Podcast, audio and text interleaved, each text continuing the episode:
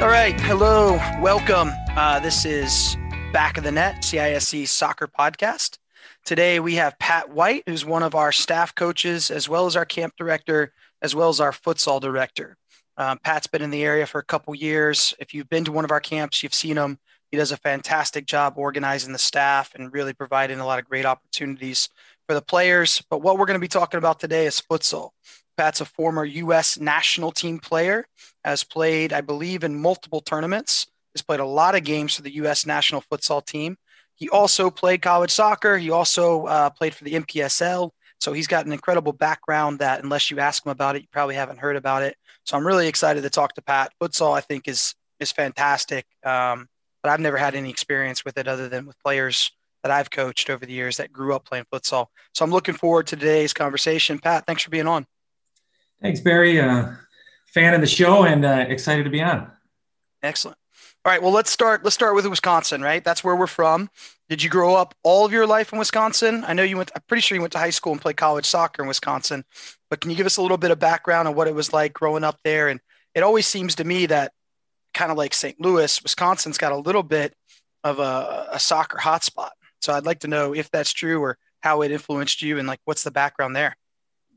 Yes. So I grew up in Milwaukee, Milwaukee, Wisconsin. Um, pretty much my whole life have lived in in Wisconsin until three years ago when I moved here to uh, Charlotte.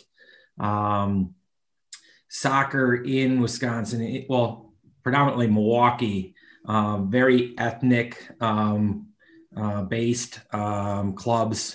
The Croatians, the Eagle, or sorry, the Bavarians. So the German clubs, the Croatian clubs, the Serbian clubs.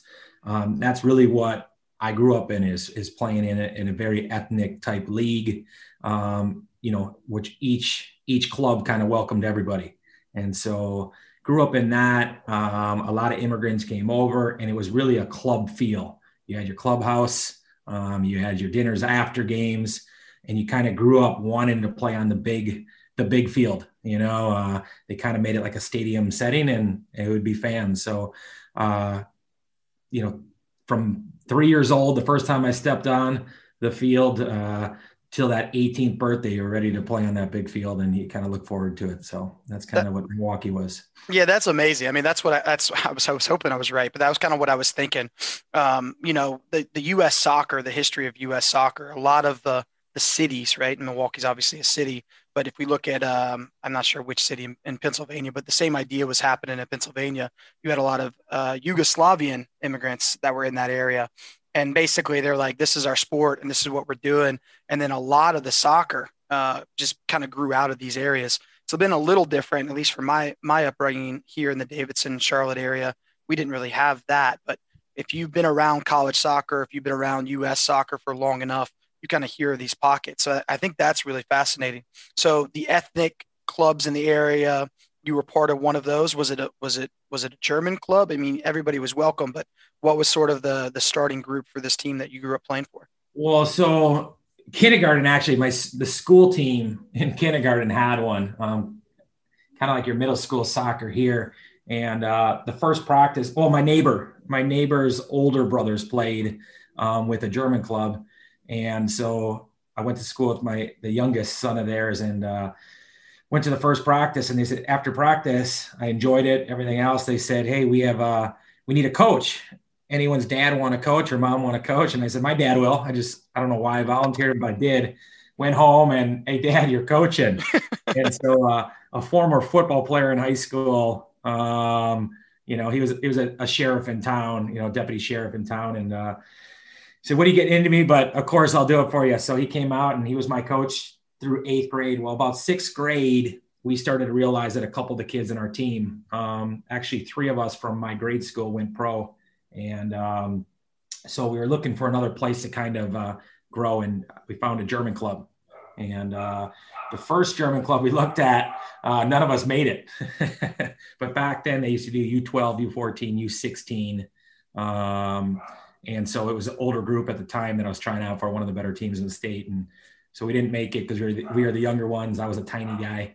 And um, so we went to the other German club and uh, called uh, Milwaukee Sport Club. And uh, obviously my dad followed over, um, became vice vice president of the club, you know, so kind of made it a family thing. yeah, he, he doesn't have any German in him, but uh, you know, again, it was all about playing soccer. Yeah, that's a, that's a good background. My dad, my dad was a college coach, but he grew up playing. Uh, I mean, football was his first love. I'm named after a football player, and he played football in high school and played football in college, and it wasn't working out for him, and he switched over to soccer, and then that's what he started coaching. Yeah, yeah that's that's that, the, that's interesting. Good. One of the big things about Milwaukee, um, Milwaukee was one of the few places in the country where you could play indoor and outdoor pro soccer. And so what started to happen was a lot of guys started to um, come to Milwaukee, play indoor, outdoor, and um, back in the day it was A League was the top level of of outdoor soccer, and then obviously NPSL, MISL, and all that were the top level of indoor soccer. So you could make a good living playing indoor, outdoor. And so we had a lot of guys that started moving to Milwaukee and then find staying staying in Milwaukee because you could you could um, play pro indoor, play pro outdoor, but then also the soccer was so big you could make good money coaching. And so when I was about 11, I went to a camp. It was overnight camp called uh, Lakeshore Soccer Camp. It was at Wisconsin Parkside, which is the school I attended. And um, the former coaches of that were it was a, a run by uh, Bob Gansler, yeah, former U.S. national 1990 yep. World Cup coach. Um, they haven't been to World Cup in what 50 years. He was one of the directors of it. Um, Coach Kilps, who was the coach at Parkside. And then there was guys like Louis Bennett, who's uh, head coach at Marquette, um, Sasha Cirovski, yep. um, big time coach in the East. And then uh, Louis Bennett, or sorry, um, uh, Brian Tompkins, another one. I think he's at Yale right now.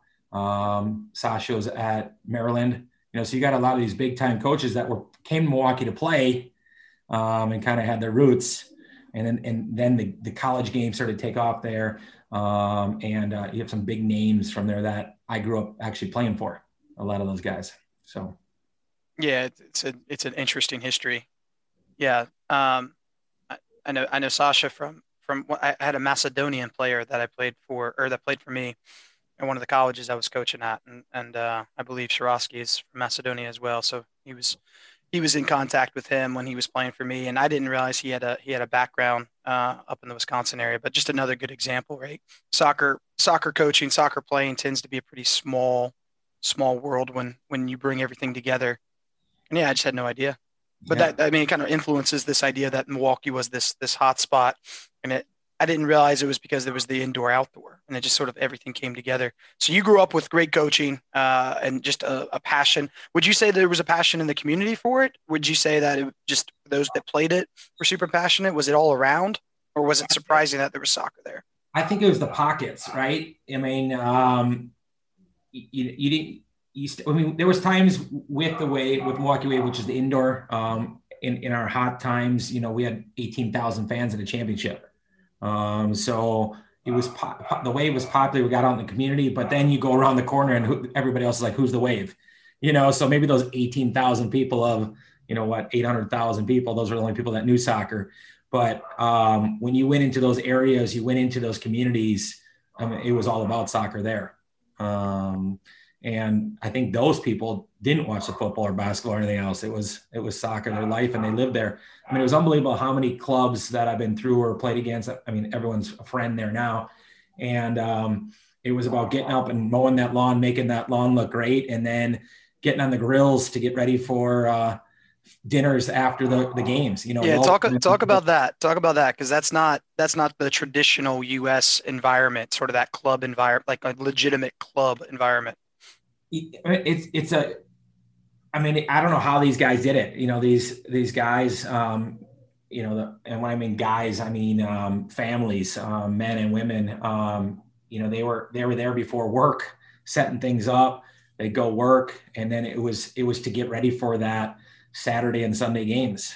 Um, and then when Sunday comes and it's the men's game at four o'clock, they're there at you know, nine, 10 o'clock in the morning, getting the grills started, you know, coals, the pigs, um, chickens, whatever it was.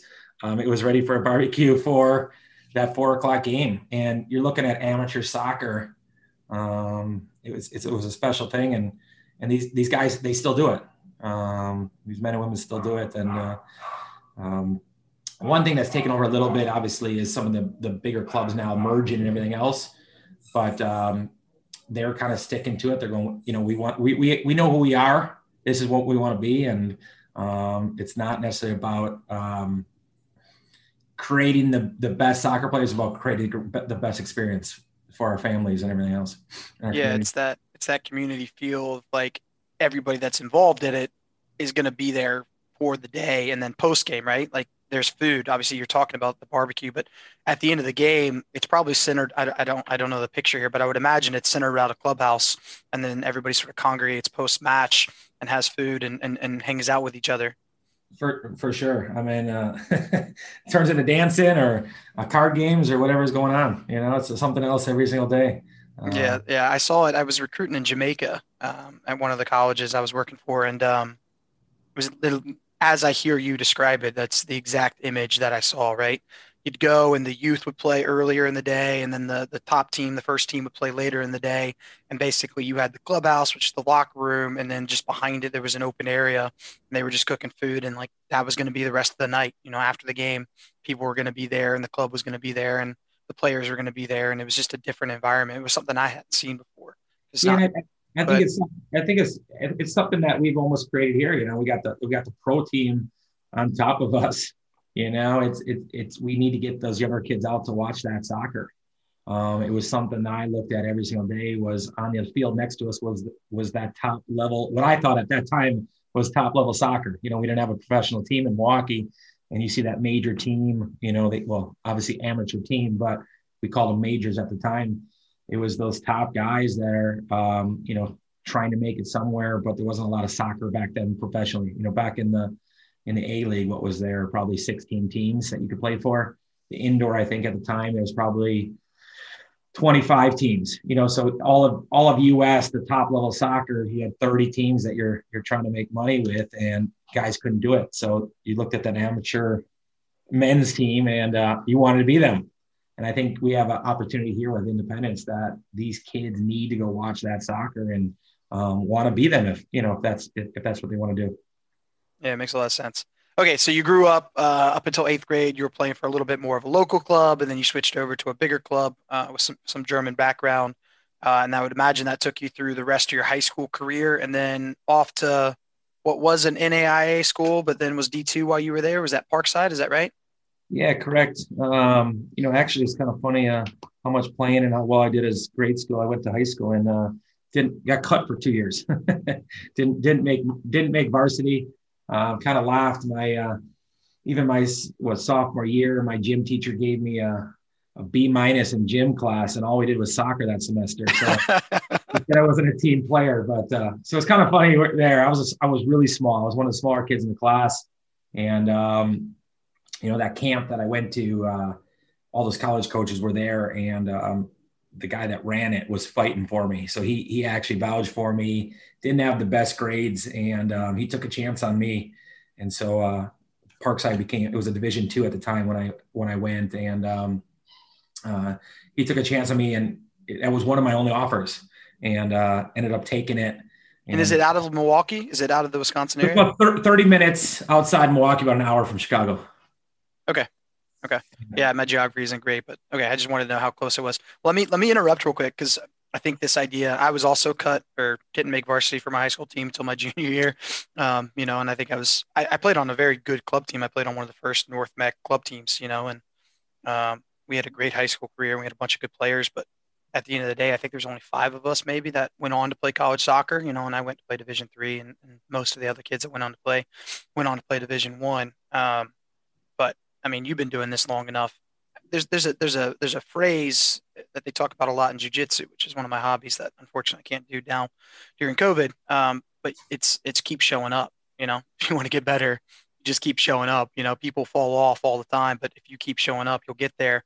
At least that's how it felt for me. But I know a whole on, a whole lot of players that weren't on their top club teams that went on to have great college careers, and even some of them went on to play in the pros. And obviously, you played in the pros after taking two years to make it onto your varsity team. So just didn't know if any any of that resonated with you. It, it, it's it's true. Um, you know, there's a, there's a book out there. I wish I remember the name, but they talk about ten thousand hours of, of of work in in your craft. And um, tipping point, Malcolm Gladwell, right? Yeah, great book. Um, everyone should read it. I mean, obviously, if you're if you plan to play soccer, your kids playing soccer, and you want a future, and it's, it's, it's a great book just to get some ideas on it, and or anything in life that you do. But um, I it was it was something that I knew I had to do every day. Well, I, I guess I didn't have to do it. I enjoyed it, you know, so I did it. Um, my my two younger brothers were actually better than better than I. Uh, my middle brother played pro um, alongside me with both clubs and um, had his chance at MLS. He ended up getting a, a, bad injury. The youngest brother, probably the best skill. He was just uh, we call him a little soft. So uh, same thing. He went he went to college and he had a he had a bad injury, um, which actually he ended up leaving the college and he was a little bit too young to get into into the teams in Milwaukee just because we were we were pretty stacked. We did pretty well at the time, and so uh, they both moved on. Both moved on to great careers um, and other things. But um, it was that we you know we were out there, it was competition. We went out there. It was no matter if it was one on one, take touches on the ball. I like to joke around that um, it's stupid soccer games. You know, you look, you see those videos right now that people are making tons of money of doing stupid tricks that was us. I mean, it was punting the ball over the house and running around to try to catch it. You know, it was putting it up on the garage, letting it roll down and juggle. Um, it was bending around um, the fence through the basketball hoop, whatever it was. That's what we were doing every single day, and we made it fun. Um, and um, just out on the street doing it. Um, and I, I, there's there's no science to it. It's the more you're touching it, the more you're playing, the more more fun you have um, you know, it's it's gonna it's gonna make you want to do it. And um, we we're we are pretty fortunate, but uh, a little bit lucky in that as well. Yeah, that's cool. Remember remember when we were doing all the return to play and prior to return to play, all the at home training. You know, obviously the more you do it, the more reps you get, the better you're gonna get, right? But if you can have a purpose to it, or like you said, if you can make it a competition and you were fortunate to have brothers to compete against, you know, but if you can make it a game, it, it doesn't matter what the game is. If there's a way to win and then you try to go win, it's going to accelerate that development. So no, that's, that's, that's excellent to hear. All right, cool. Well, let's, um, so played at Parkside, scored a ton of goals. You were a forward, right? Yep. Yeah, so there's one stat that that so if you I, I, pulled this off of our own website and it's under the futsal development program, but Pat's one of the few players that have 50 goals in college and 50 assists. I think that's just fantastic. What kind of forward were you before we transitioned into futsal? Like, what was your game? How did you play? I read the lines really well.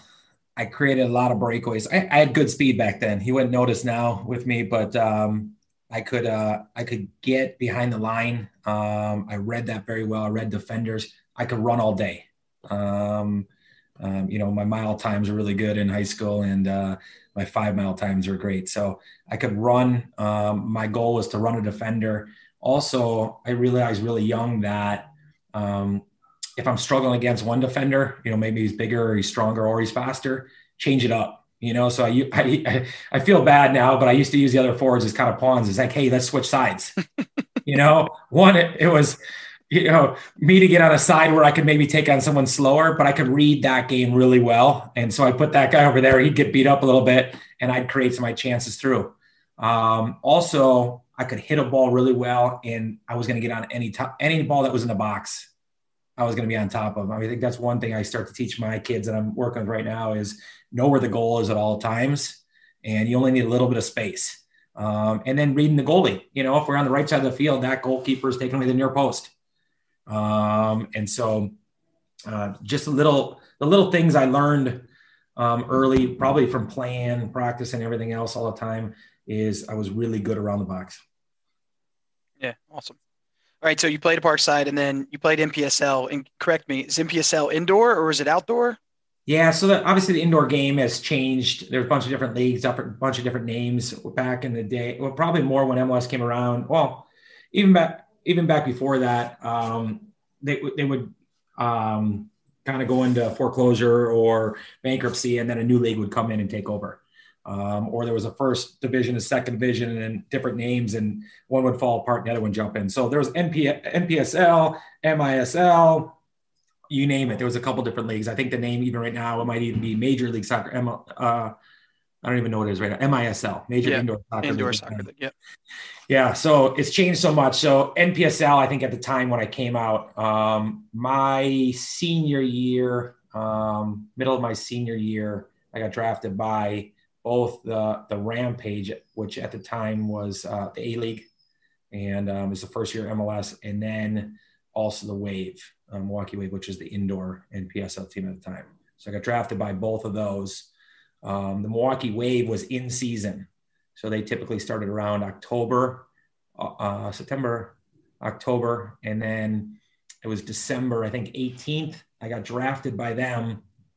Um, a League wasn't starting, obviously. Outdoor wasn't starting until, um, you know, March, April. And so I got a call, I think on the 19th, said, Hey, we want to sign you um, after Christmas, come to a practice. Um, and so was the 26th, showed up at the Bradley Center where the Bucks played, Milwaukee Bucks played. We played at the same arena as them. And uh, that morning, the practice is going on. We watched it from one of the one of the suites. We watched the practice. Uh, my dad, I, and coach came up, said, "Hey, I want to sign you."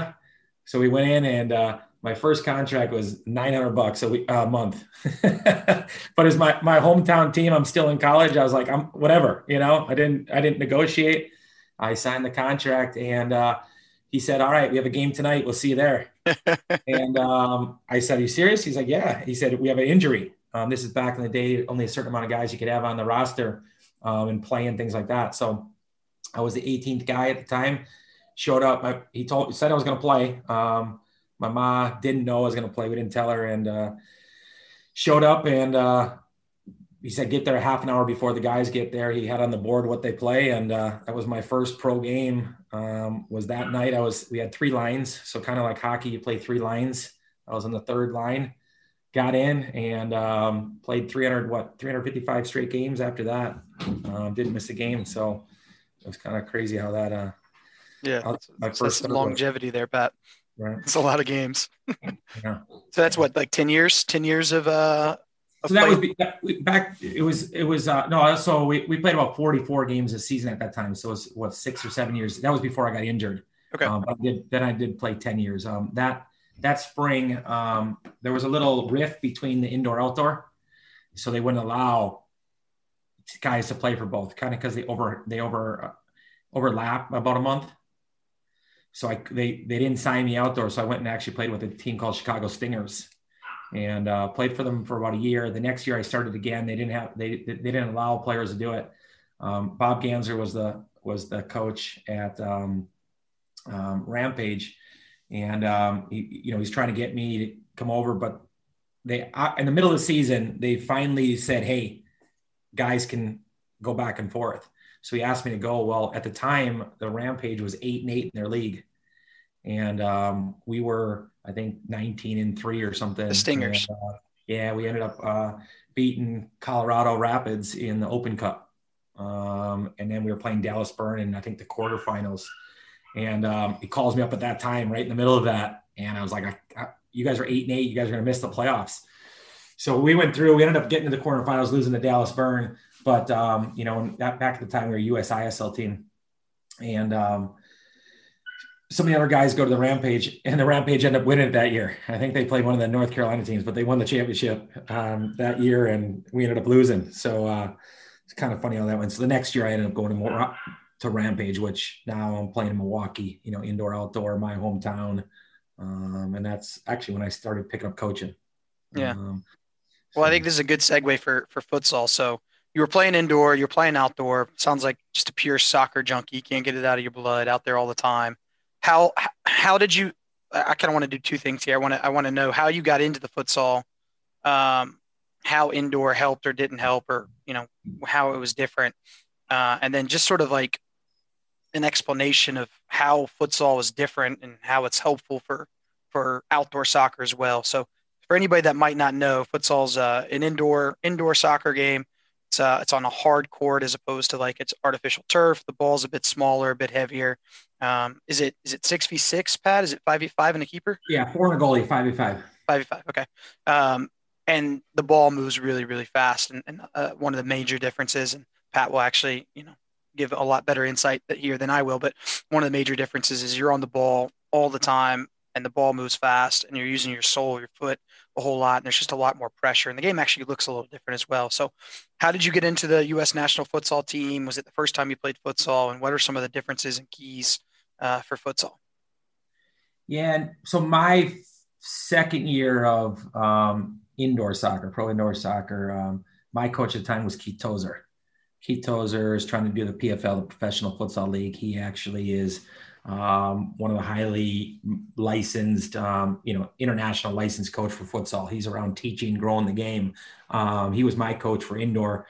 Um, and um, that year, 1996, his former coach, John Kowalski, um, couldn't make a trip. It was uh, the CONCACAF championships in Guatemala and asked Tozer to take his spot. Tozer played for him in one of the um, tournaments earlier, maybe 10 years earlier or whatever else, one of the first years that they did it. And, um, or it was a sanctioned FIFA event. And so he went down, he was going down to Guatemala and he needed a player. Um, it's some kind of a two-way player. And that's kind of what I was as a two-way player. And, um, some, someone with some mean, energy. Meaning you played offense and defense? Yeah. You know, I'd, I'd work hard to get back defense, even though I was an offensive player, kind of play anywhere. So needed someone that um, read the game well and everything else. So he, he said, Hey, Pat, you want to go to Guatemala, Guatemala. Now, I don't know if it was necessarily my how if I was good enough or if I was available at that time.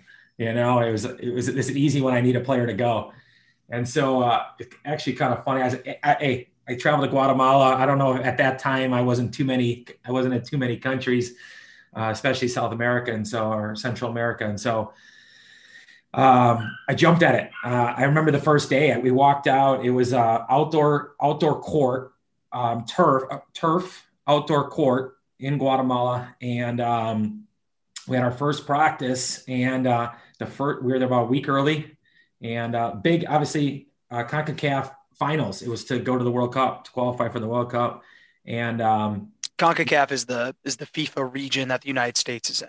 It's yeah. who we have to compete against in order to qualify for different FIFA events. Obviously, yeah. it translates to not just the U.S. men's and women's national teams for 11v11, obviously it's also for the futsal installment, correct? Yep, correct. And uh, not one of the guys on our team um, played uh, futsal before. You know, they were all indoor guys. Um, a couple guys that have gone through MLS. Um, Ted Eck was a guy back in the day. Um, there were some really talented indoor guys on there, guys that I looked up for, you know, 10 years before watching playing indoor in Milwaukee or playing against Milwaukee.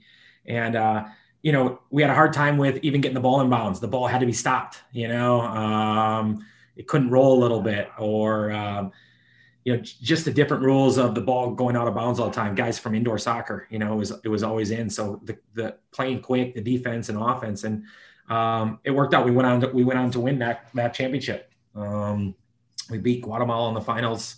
Um, I don't, I don't remember the score, but uh, went from from that and what it was it was it was that we were all indoor guys we all we all knew the the game of defending together you know getting four at that time you know obviously four and a goalie getting four behind the ball you know pressing and talking cover. Um, and i think that's really what helped us is we brought the indoor game to futsal.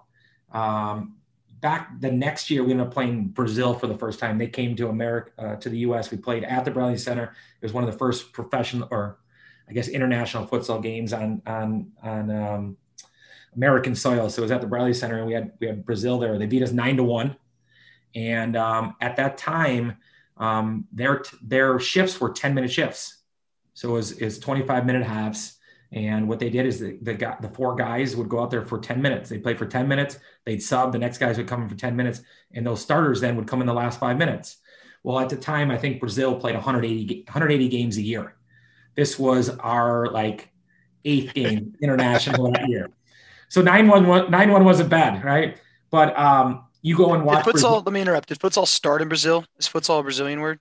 So everyone tries to claim it. They have the Sala, you know. So um, the Sala is a big game, which I, I think is Ecuador. Um, okay. You know, um, so it, South America, a lot of them claim it. They say a different thing. Uh, futsal is um, kind of um, FIFA recognizes them.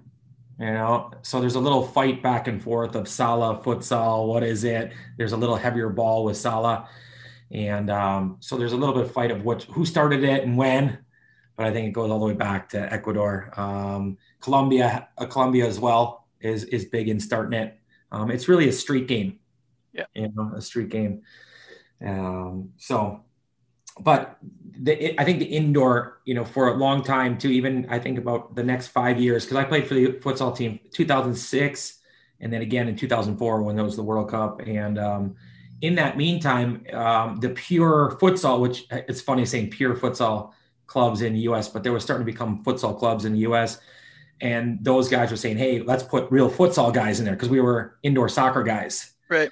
And so what we started to do then was um, kind of interact with them a little bit and have you know games. We go play in their championships and stuff like that, and we ended up winning. Um, but now what's happened is futsal has grown so much now. Most of the national team now is predominantly futsal guys, guys that have been growing up the last you know ten years, and it's it's still so new. Um, but even ten years is new. Um, so predominantly now futsal guys we have in the U.S., which is is great to see. So it's an opportunity for kids that want to start playing have that ability, even male and female, to play in these futsal national teams. All right. So I was listening to those stories. So I had a couple questions, right? So initially, um, you guys played in Guatemala for the CONCACAF Championship, one of your first events, and it was on turf. So is futsal sometimes on turf? Is it is it predominantly on like a hard court? Um, what, what are the what are the typical rules or general rules, or do yeah, they just change constantly? It's typically a court, but it, it, it, changes no matter where you are. Again, you're in those countries, right? They have to make do what works. Um, it was a rainy season at the time in Guatemala, and so that probably gave the most, uh, probably the safest. Um, there was a time uh, we were in uh, China Taipei. We played uh, Spain in a kind of friendly ahead of time to get going, and you, it was it was so slick. I mean, you're you're like on ice skates at places even even the leagues that we did here with CIC by the last game, you know, with all the particles that come in and dust and things like that, it's the kids are on on, on ice out there. So um, it's a game predominantly on uh, on hard court. Um, you know, depending on you know how they have the the wood courts and things like that. Um, we play on tennis courts. Um, there's a lot of, of, of clubs around that um, take over tennis courts and um, put some goals up there and play. So uh, really it's a small four any space you can get you know? Um, it started it started in those countries where um, there's no grass fields and you got to play on the street. So um, uh, they make do right?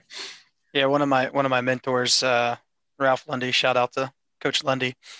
He used to they made some trip they always did uh, in college soccer you're allowed to do an international trip every four years. And he every four years would take his team somewhere and I used to work camps for him, work camps for him for 10 plus years. Um, and he would, he would always, he's, he's such a statesman or such, you know, such, such a strong presence. And he'd be talking to the camp and he'd be talking about Brazil and futsal. And he'd be like, in the city of Rio, underneath the interstate, the lights would be on all night, futsal all night. It was the greatest thing. This is, this is where, where I wanted to learn more about the differences, right? Because when I was coaching college players, I had a couple Brazilians. I had the Macedonian kid. Shout out to, to Mario Stokowski and uh, Lucas Potenza Ferreira, my Brazilian and my Macedonian that played for me at Newberry College. They were different when they played futsal. They, they, it was just different. You could tell immediately that these kids had played it before because they played the game differently. They were great 11 v 11 players, but when they were on the futsal court, it was different. So when you guys played against the Brazilians, like Pat, was there a difference playing with the Brazilians? Like, did they look different? Did they play different, or was it was it more of indoor soccer on a futsal court from the Brazilians as well as from the Americans when you played them? Yeah. Um, so Bra- Brazil was very connected. And, and, and what I mean by that is they knew what each other was doing before they got the ball. Um, four guys that knew where they were going to be um, at all times. Um, even when teaching the kids right now, outdoor soccer, if you have the ball, you always want someone to your right, left, and you want someone to the center right? You want you want your angles, um, your triangles. You want um, guys in a in a, a passing lane or or uh, an option at all times. And that's kind of what futsal is. You have you once you get the ball from the goalkeeper, you can't give it back until you get over half. And so when you have that ball in a tight area, guys have to move quickly to get to be an option. And so you need someone to your right, you need someone to your left, you need someone to the center. And if you don't have someone to the right, it you quickly realize as other guys that hey, I have to get there. I have to get to that right. And if you don't get to that right, um, the defenders now, if there's not someone to that right, it's easy to show guys a certain way. So you're breaking everything down to the smallest angle, the smallest part, their weakest foot. Um, you know, there's so many pro guys that can't go left. And if you can show them to the left or into a teammate or out of bounds, um, you're going to win that matchup. And so everything of the game of futsal is broken down. And, and these Brazilians, that first of all, the things that they could do with that ball, um, it being a it being a ball that doesn't really bounce, it's underneath the foot at all times. Um, it, it, I mean, it's, it's fun to watch. I mean, if, if you can go to YouTube and just look up Brazilian foot, Brazilian national futsal games, the speed of play, the, the ball sticks to their foot. And, you know, even one of the, I was talking to one of the coaches this past week, we had a futsal developmental program where we, we practiced every for five Sundays. We actually did it for eight Sundays with the group because of COVID. And the first, first day, these kids are eight yards apart and it was like deer on ice. You know, if you ever see Bambi on ice, these kids couldn't pass a ball because it was hard um, to lock their ankle. I mean, they're 11 year old kids and they're having a hard time locking their ankle. They hit this hard ball and balls are going all over the place. And then you watch them the last week and the ball staying inside this court um, is unbelievable to see in, in five to eight weeks. Right. And just that, the difference or the improvement. Yeah, because you're on a basketball size court and think about it, if you just miss hit them a little bit, it's a slick surface. It's going to run. Bounce, yeah, it's going to run and you watch these guys um, at the at the highest level um, keep this ball in play in a tight area 4v4 is very difficult and so that speed of play um, not only with it, with the ball but without the ball is is so important and, and they're so good at it yeah and then the individual skill i mean you mentioned it with the youtube videos like and maybe maybe i'm just watching all the all the fancy stuff but if, if if I'm looking at futsal highlights or if I see futsal highlights that come up on my YouTube feed, it's it's almost it's almost free form. You know, it, it, it looks different. You know, they're they're doing some magical magical things with the soccer ball, and maybe sometimes they're an exhibition match and they're having a little bit of fun with it. Um, but I think that ball sticking underneath the foot and just that tight toe, tight close control. Is it because the pressure's just there? It's a smaller pitch and there's more pressure on you more often, and you can't play the goalkeeper does it demand more of the individual skill? I, I, think it's a combination of everything. I mean, you talk about that. Hey, why do I have to do this trick? Well, you usually have to do this trick because there's no space to, to get it to somebody else. Um, in that game, I can show you to the outside and take away the three defenders by one little, you know, by just stepping one step left. I can show you out of bounds and take away three guys because of the tight area. And so for you, you have to get out of that area. How do you get out of that space? you know, and that's where balls are coming over heads or lifted up or um, the, the, you know, the three scissors before they do it or, or whatever has to happen. And um, it, the more you're doing it, you know, right, the more you're in tough situations, you're going to figure out how to get out of it. Um, and if you can't, what do you got to go do? You got to go practice it more. Um, so it, it creates that environment that you have to do it. Yeah, less space, more pressure, less options. Obviously, there's less players on the pitch as well, and I, I don't I don't think I knew that you couldn't go back to the goalkeeper until you cross the half. Right when I'm playing futsal or, or playing futsal, we're, we're, typically just playing indoor soccer with a futsal ball on a basketball court. Yeah, and even even in our league right now, um, we had a lot of you know we don't have necessarily all goalkeepers on all the teams, so we have defenders in there. So a lot of the, the time right now is the teaching purposes. Hey, let's go back to the goalkeeper. You know, because we want to still replicate getting these kids better at outdoor. We're an outdoor club right now. Let's get these kids better at outdoor as well. We want to use our goalkeeper, get out of pressure. Um, so there's two parts to it. You're right. You're you're um, getting your goalkeepers involved, but then are you hindering your offensive player of getting out of these situations by letting them go back to the goalkeeper? Um, so you, you could go either way with that. Um, the one biggest thing for us this year was obviously getting the kids to um, know what the game of futsal is, right? Introduce them to futsal. Yeah, so we started a futsal program this year. Uh, it started over the winter.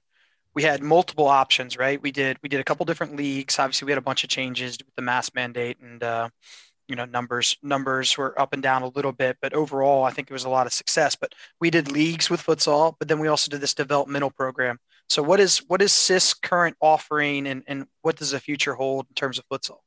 Yeah, so I was hired as a futsal director, I think last February, and you know they said let's start a futsal program, and um, you know we're a club of what nine, ten thousand kids.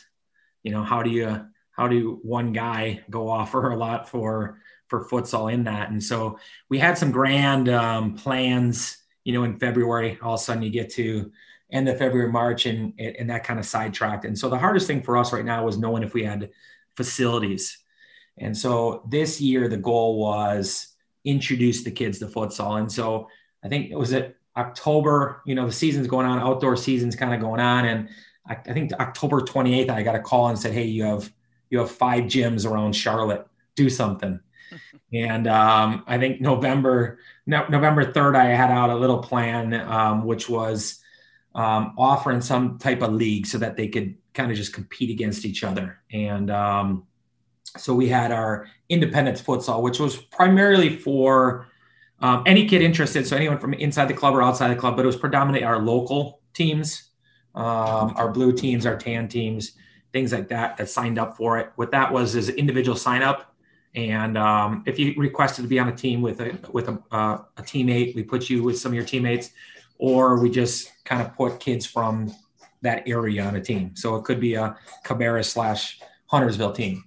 Um, and that was anywhere from under 10s through high school divisions, girls and boys. Um, I think we had um, probably around 400 kids in that program there. Um, the other leagues where we did ECNL uh, boys league and then we did ECNL girls league. Uh, that was just six games. Again, we took um, a couple O2s, a couple O3s, a couple of fours, a couple of fives, and put them all on a different team. You know, a couple of twos, a couple of threes, a couple of fours on a team, and then kind of did the same with the with the other teams. Right. So they made a high school age group. Yeah, and just competed against their teammates. You know, try to make it competitive that way. Um, and the kids came in, loved it. It was it was fun to watch those those kids play in there. One because um, you know they're such talented players outdoor, and they some of them had a hard time. You know, um, there was scores. I gave the I gave the boys coaches a hard time. I said some of these scores were ECNL boys were twenty to twenty to eighteen. Don't they work on some defense outdoor? You know, but um, you know they had they had so much. But again, the other side of it is they're they're pretty good offensively. So you know, I guess you're you're gonna if you're beating teams four or three, it's all right, right? So um, and then the, we had the developmental futsal, which was just a training session. Um, some of our coaches that are really interested in futsal, um, learning more, um, or been a big part of it, like Emily, who has some national champions from last year. She takes the younger girls. She helps me. Jay um, Lockhart down south, Kiara, um, are were big help in that, and love the game. Or um, want to be more involved in that. They came out and we did some trainings on Sundays for these these groups. And then we had the recreational futsal, which was introducing the game to our recreational program as well. And so, what's the what's the future hold for the futsal program? Is this something that's always going to be a winter program? Is it is do we keep the leagues? Do we keep the developmental program? What's I know things are always changing and we're adapting to to the current circumstances, particularly with, with coronavirus. But what what is a, a quick outlook? And if you're interested, you know, where do we find this information? Yeah, so we're we're gonna we have one more week of futsal. We end next week with um, our developmental program, our recreational program. Our leagues are done right now, but um, we're kind of re- reevaluate. I, I, right now, the biggest thing for us it comes down to the gym space, right? Um, the hardest part for our, fam- our families were great this year because we're at five different facilities. So kids from Steel Creek or, or the south were driving to the north for games. Also, all our courts right now have one court. Mm. you know, parents couldn't go and watch, and so the one thing we want to be able to do is uh, start opening up to where we have two or three gyms where we can get you know the brother and sister next to each other rather than one brother in uh, uh, Mooresville and one in Steel Creek. So reevaluating that, finding space. Um, is it outdoor space? You know, again, you can do it anywhere. So our, our goal is to continue to have leagues. The training environment we want to. Um, we have camps set up for spring break right now. We have a south camp and a, a north camp for spring break. We want to we want to have it more in the summer, um, so there are camps there. But we also want to create is a higher level um, kind of yearly program for them. Um, a lot of clubs around the futsal clubs call it academy. Um, what, what, we want to do is give the kids more futsal throughout the year, um, and more of that will come out probably in the next month. Right. So we've got the spring break camps. Uh, we've got possibly a, a year long program called something something like the Academy. This is all stuff that we're still working on. So I'm sure some of this will change. And then I'm assuming that we'll still keep some sort of version of our leagues going. And I guess the last thing, right, is like and I, I've got the answer for this, but why would why would players why would players want to play futsal? Why should they play futsal? What what does it benefit them? Well, I look back. So when I when I was playing pro indoor soccer and outdoor soccer, they always said to me, "Which one do you like better?"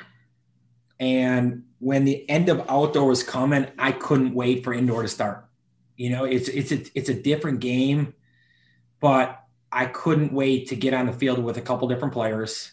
Um, it, it changed it up. You know, 44 games of indoor and then coming to outdoor, I was like, all right, I want to get on the field and run. You know, I, I don't want to run just 10 yards. So it's a very different, it's a, different fitness. I mean, it took a, a, good month between indoor and outdoor to get that fit for that, that um, different game. And it's kind of the same thing here. Um, it, it, it, it's a different fitness. So guys, you have to figure it out, but they both kind of help each other, right? The things I can do in outdoor, I can't do in futsal um, the things I can do in futsal, I can do outdoor, but I need to maybe do more, you know? Um, so, so you could be really good at outdoor, but you might not be good at futsal and vice versa. And so it's good to play both to kind of um, polish up some of your skills, but also see what you really struggle struggle at.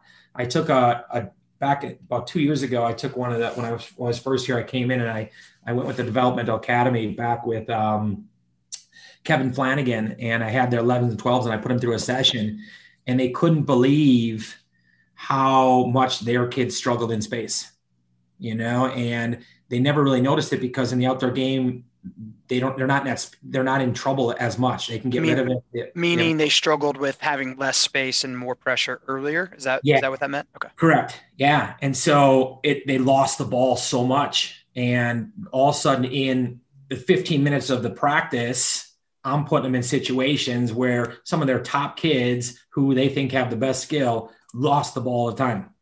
They never realized how much um, their players didn't move to get the ball.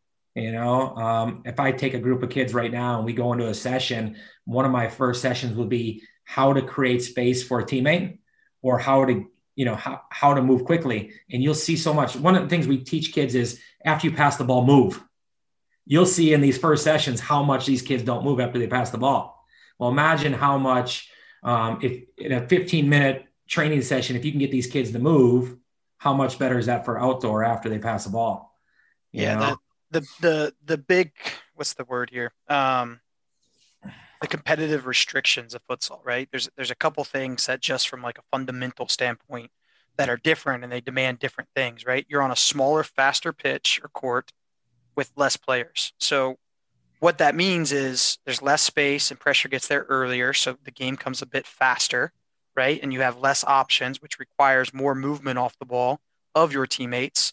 Um, and then probably the biggest thing, and this is why we do 4v4, 6v6 in training, right? We do it partially because we don't always have 22 kids at a training session. So you can't just do 11v11 all the time.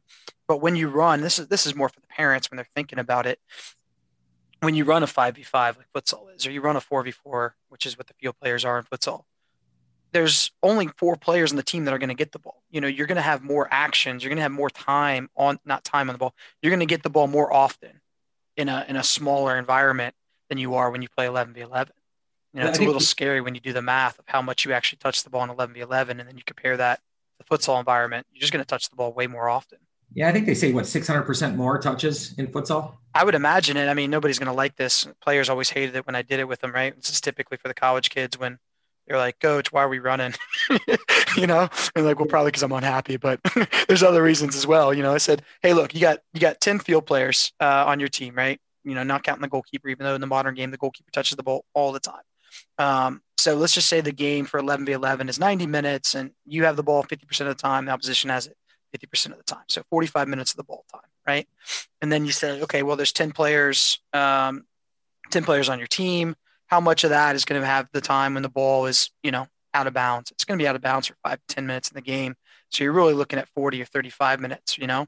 And then you divide it uh, by the number of players. If and this isn't exactly how it works, but you divide it by the number of players on your team that you're going to share the ball with. So if you take 40 minutes and divide it by 10, that's four minutes. And most kids aren't going to touch the ball for four minutes in an actual 11v11 soccer game, you know, and that's four minutes out of 90 minutes. But in futsal, you're just going to be on the ball all the time. And the requirements to move. Like I really love this idea that, you know, there's less space. You have to do more to create space for your teammates, right? And I'm just thinking about rotating players and checking in and out and getting there earlier. And that's always going to be a benefit for, for 11v11. And it's a requirement and it's obvious when you don't do it. And then the game, the competitive pressures of the game forces the players to do it more often. So more time on the ball, higher requirements, more movement. It, it makes perfect sense to me. I, I love the fact that you're running the futsal program for us. Yeah, well, when you talk about that competitive pressure, you know, you look at an outdoor game. If I'm a forward and I lose the ball, you have nine players behind you to win the ball. Mm-hmm, In mm-hmm. futsal, you lose that ball, it's going back a two v one the other way. It's going a one v one the other way. And so every single time you touch the ball, if you don't take care of it, that turnover creates a scoring opportunity for the other team. And that's that's, the, that's the excitement about futsal. You look over and and you you go watch parents. So there's a competitive, say a championship game in a in a local league, and you watch the parents. They're biting their nails and they're freaking out. They don't. They're, they're looking at the score of the game. They're not realizing that their kid just gave up that that ball because they don't have the skill to get around the player. And also now it turned into a goal the other way and they're yelling at the defender or goalkeeper and they didn't realize that their forward should be getting back and defending. You know, so it, what I like about it, especially I talked about being a two-way player, is in futsal you have to play offense and defense. You know, also if you look at the outdoor game now with um, kind of your starting line or your pressure line, um, some teams drop back to half, some drop back further. Futsal, um, the high pressure or low pressure is so important. Um, we have we have aside some parents in the past who have gotten upset, and I like to call it. Um, I learned this with the national team or even the pro indoor team from Coach Dozer. Is we have low pressure, we have high pressure, and we have low high pressure, which Ooh, means tell me more. We're gonna so your high pressure obviously is is going man on man, right? Your low pressure dropping back. It could be man on man, but zone. Let them get over half before you pressure, take away their space. And then the low pressure, though, the low high is when they when you, you drop back to get organized, and then once the ball down, you go high.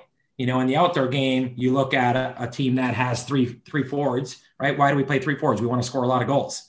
Well, those three forwards really are there to defend to win more balls at a higher area.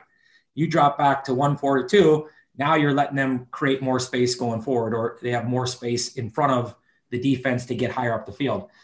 And so one of the big things for for me is dropping back, be organized. Now, if that team is struggling a little bit, well, let's bring that that line up higher.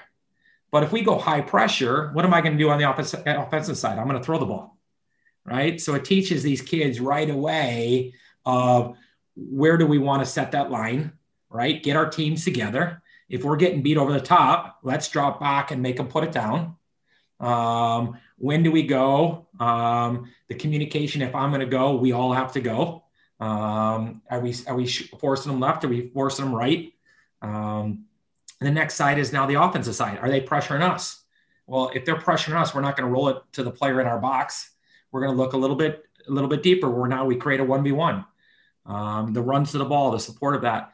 So I mean, it's just it's a game right there. I mean, we I just talked about a thousand things that um, we can do in our next practice where the outdoor game, that forward losing that ball, it's not turning into 2v1 going the other way for a goal. Um, so it, it really breaks down every mistake that you do.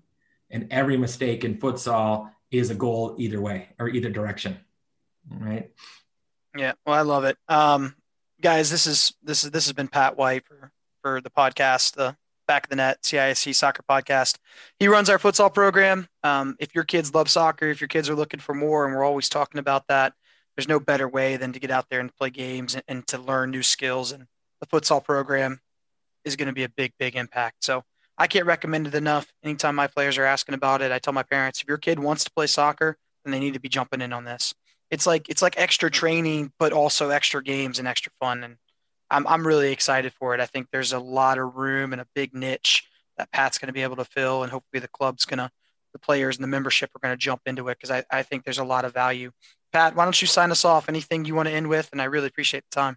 Yeah, I, I think our futsal program, obviously, the next the next couple days we'll be getting out the, the, the spring break camps, but in the next uh, couple weeks, next two weeks or so, our camp schedule will come out. And no matter if it's futsal or camp, um, they're both designed kind of this, for the same reasons. is to improve the individual player. And no matter if it's, um, you know, the 4v4, the 3v3 things that we talked about of futsal, that same thing is is kind of our camp program. Um, we have some of the top staff. Obviously, all our directors are out there doing camps. I mean, I've, I've, had everyone in our, you know, Jeff Billick out there. Obviously, you Barry out there doing. I think maybe you were at the recreational camp. Um, where can you go at, for a recreational camp around the country that you get Barry? You know, one of our top don't, don't scare him off, Pat. you know, so we have we have really high qualified staff. We had what 1600 1700 kids through through camp last year and we had we had four um, we had I, I don't want to say this and jinx it but we had four complaints last year out of that many kids coming through you know and it was it was it was some silly thing I, I can't say silly but right it was small things and when you have a great staff you know the kids have fun the kids learn and they they go away happy and if the kids are coming away happy right it makes for a better household and so i i really um think that kids, you know, get get out and play some futsal, get out and get some the camps in the summer, keep these kids moving, and they're really going to enjoy it. I, we have we have one of the top camp programs around just because of our staff that does it. Great. Well, Pat, thank you again. Uh, it's been a really fun conversation. This has probably been our longest one ever, so hopefully people will listen to all the end. But I, like I told you before we did this, I was excited to talk about futsal with somebody that's got a great background in soccer and in futsal as well. So thank thank you so much, Pat. Yeah, I appreciate it.